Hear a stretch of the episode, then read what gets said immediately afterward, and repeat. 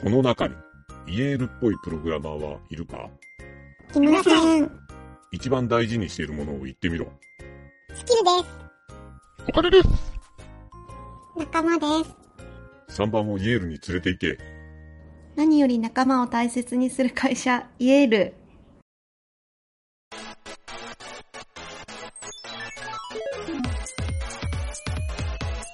なんちゃってラジ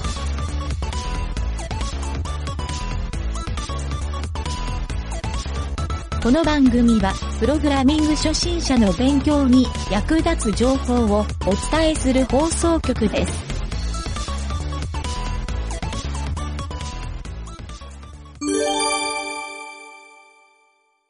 裏技のコーナー。はい、どうも、ゆげたです。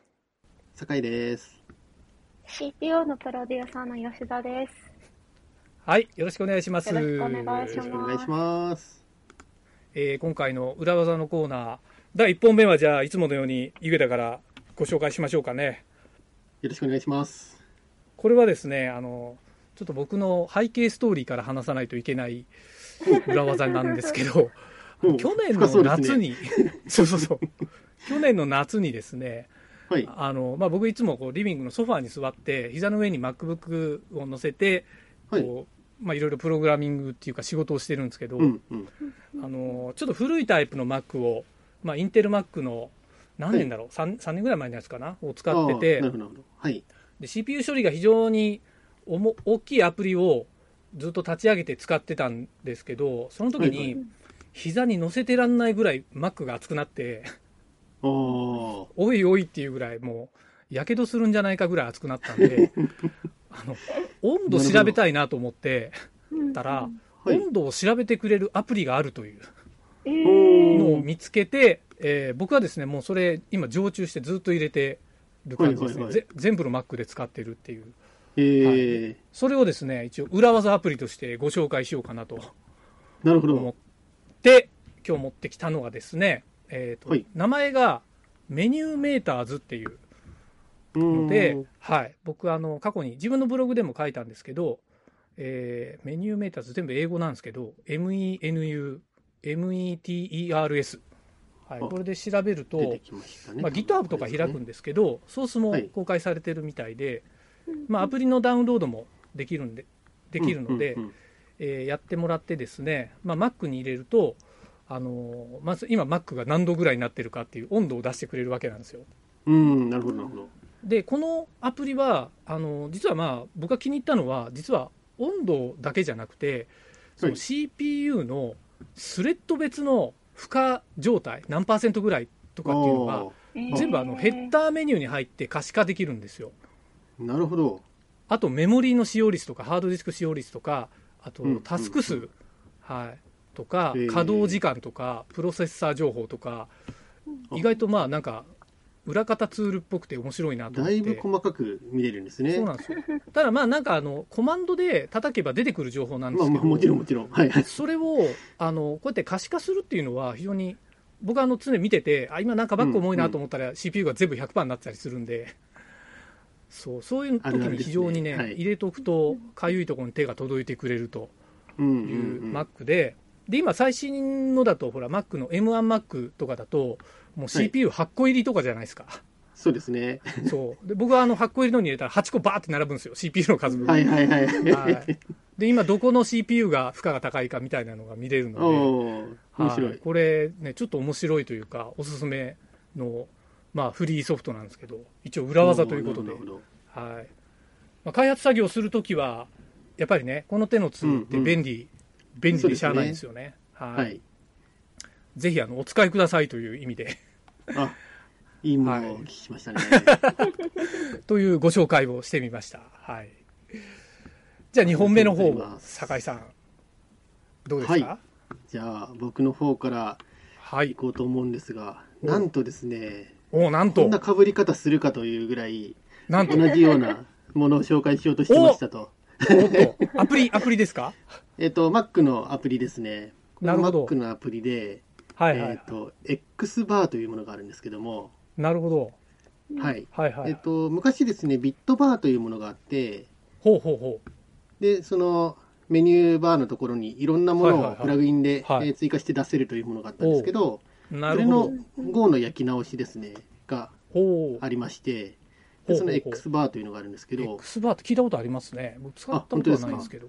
はいはいはい。そう、これがですね、まあ、あおの、ー先ほどゆうたさんの、えー言ったような感じで、はいはいはいメニューバーにこう、表示されるんですけど、はいはいはい。まあ、とにかくプラグインがめちゃくちゃ豊富で、何十個、100個超えてるのかな、余裕で。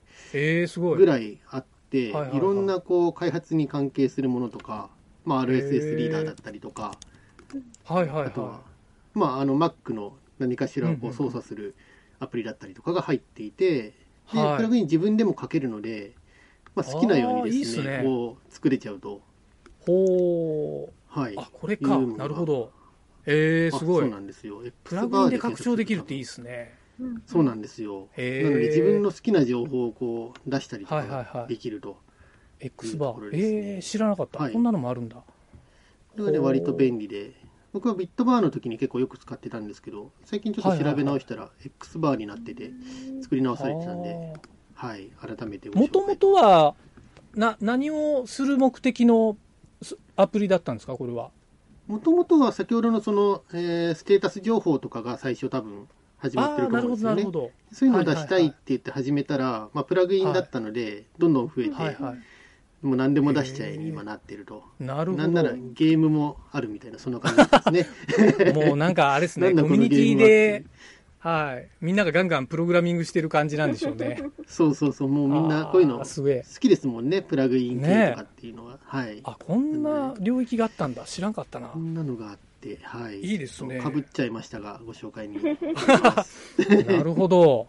はいはい。お、今日はちょっと時間があるんで僕もう一本言っておきますか。じゃあ。お、いいですねえーっ。と、僕はですね、まあそんなにヘビーなやつではないんですけど、はい。ちょっとこれはですね、あの、ターミナルコマンドで僕がはい知らなかったというか、結構意外と一時期トラブった内容にもあるんですけど、あの、エコーコマンドってあるじゃないですか。まあはいプログラムの、はいまあ、PHP とかでも中にプログラミングであると思うんですけど、いわゆはいるシェルとかバッシュのあのターミナルでかけるエコーっていう、う。はい。でエコーでですね、まあ、僕何やったかっていうと、えっとベース64の文字列を、はい。えっとエコーでいわゆるえっと復元化するデコードする処理をするっていうのと、まあ、逆にあのエンコードもできるじゃないですか。Mac だともうベース64で文字列、あ違うか、はい。エコーで文字列を書いてパイプベース64ってやるとベース64そうですね。にコンバートされるじゃないですか。実はまあ僕はそうやって使ってたんですけど、はい。ある時ベース64でコンバートしたのに、はい。全然デコードができないっていうかあのデコードでマッチしないっていうはいはいはい。事象に当たってですねえなんだこれ？と思っててみたいな、そ。うやっはい。てたんそう困っててえでも見た目は一緒なんですよ。デコードしたらあれ同じになる、でもプログラムで使うとアンマッチなんですよ。えー if 分でマッチにならないんですよ。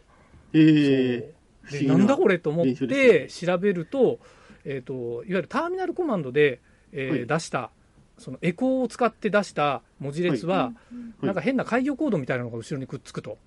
いうのが分かってその開業コードを取るために、ハイフン N っていうオプションをつけないといけないんですよ。いわゆるエコーハイフン N っていうのがもう鉄板というか、それをつけないと担保されないっていうことを知らなくて、そう、半日ぐらいこれで費やした時があって。そうあのエコーにはハイフン N をつけるっていうのをもう習慣づけたっていう裏技ですね。なるほど。はい。確かに普段の使い方って、まあ、エコーでちょっと文字書いて、リダイレクトでテキストに、そうなんですよフ。ァイルに置いちゃうとか、なんかそんなぐらいの使い方が多いので、そうなんですよ。あんまりないですもんね。そうなんですよ、はいあのベース64でコンバートしてその文字列をデータベースに登録しようとかそういう作業をやってたから引っかかっちゃったっていう話なんですけど。まあでもこのエコーにオプションつけるって僕あんまりやったことなかったんで、そうですよね。僕もあんまりうん普段エコーしかしないんで。そうですねそうですね。いやいやはあこういうのね。そう意外となんかあの N をつけるのが常識だみたいに書いてあるサイトとかもあったんでおおなるほど。あえ知らないとー、逆に恥ずかしいんだってちょっと思ったぐらいの。そうなんですね。いや、いいことを聞きました。そうそうそう。ちょっと今度から、エコー当たり前のよう N です。なんでつけてないの？ってあ、ね。逆にディスってあげると。そうそう。あーいい裏技ですね。いや、いいの聞けました。ありがとうございます。はい。という感じで、あの、皆さん、あの、困ってる、エコーに困ってる人がいたら、N を教えてあげましょうという、はい、こんな裏技をはいお届けしてみました。はい。いや、勉強になりました。はい、とんでもないです。今週はあの3本もお届けしちゃいましたね。はい。じゃあまた来週もいろいろ探してお届けしたいと思いますんで、はい、お疲れ様でした。お疲れ様でした。お疲れ様でした。はいあ、吉田さんに一回も話振らなかった。いや、大丈夫です。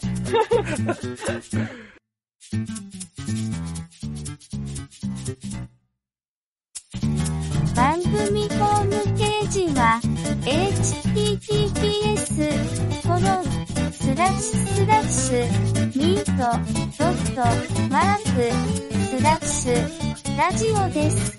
次回もまた聞いてくださいね。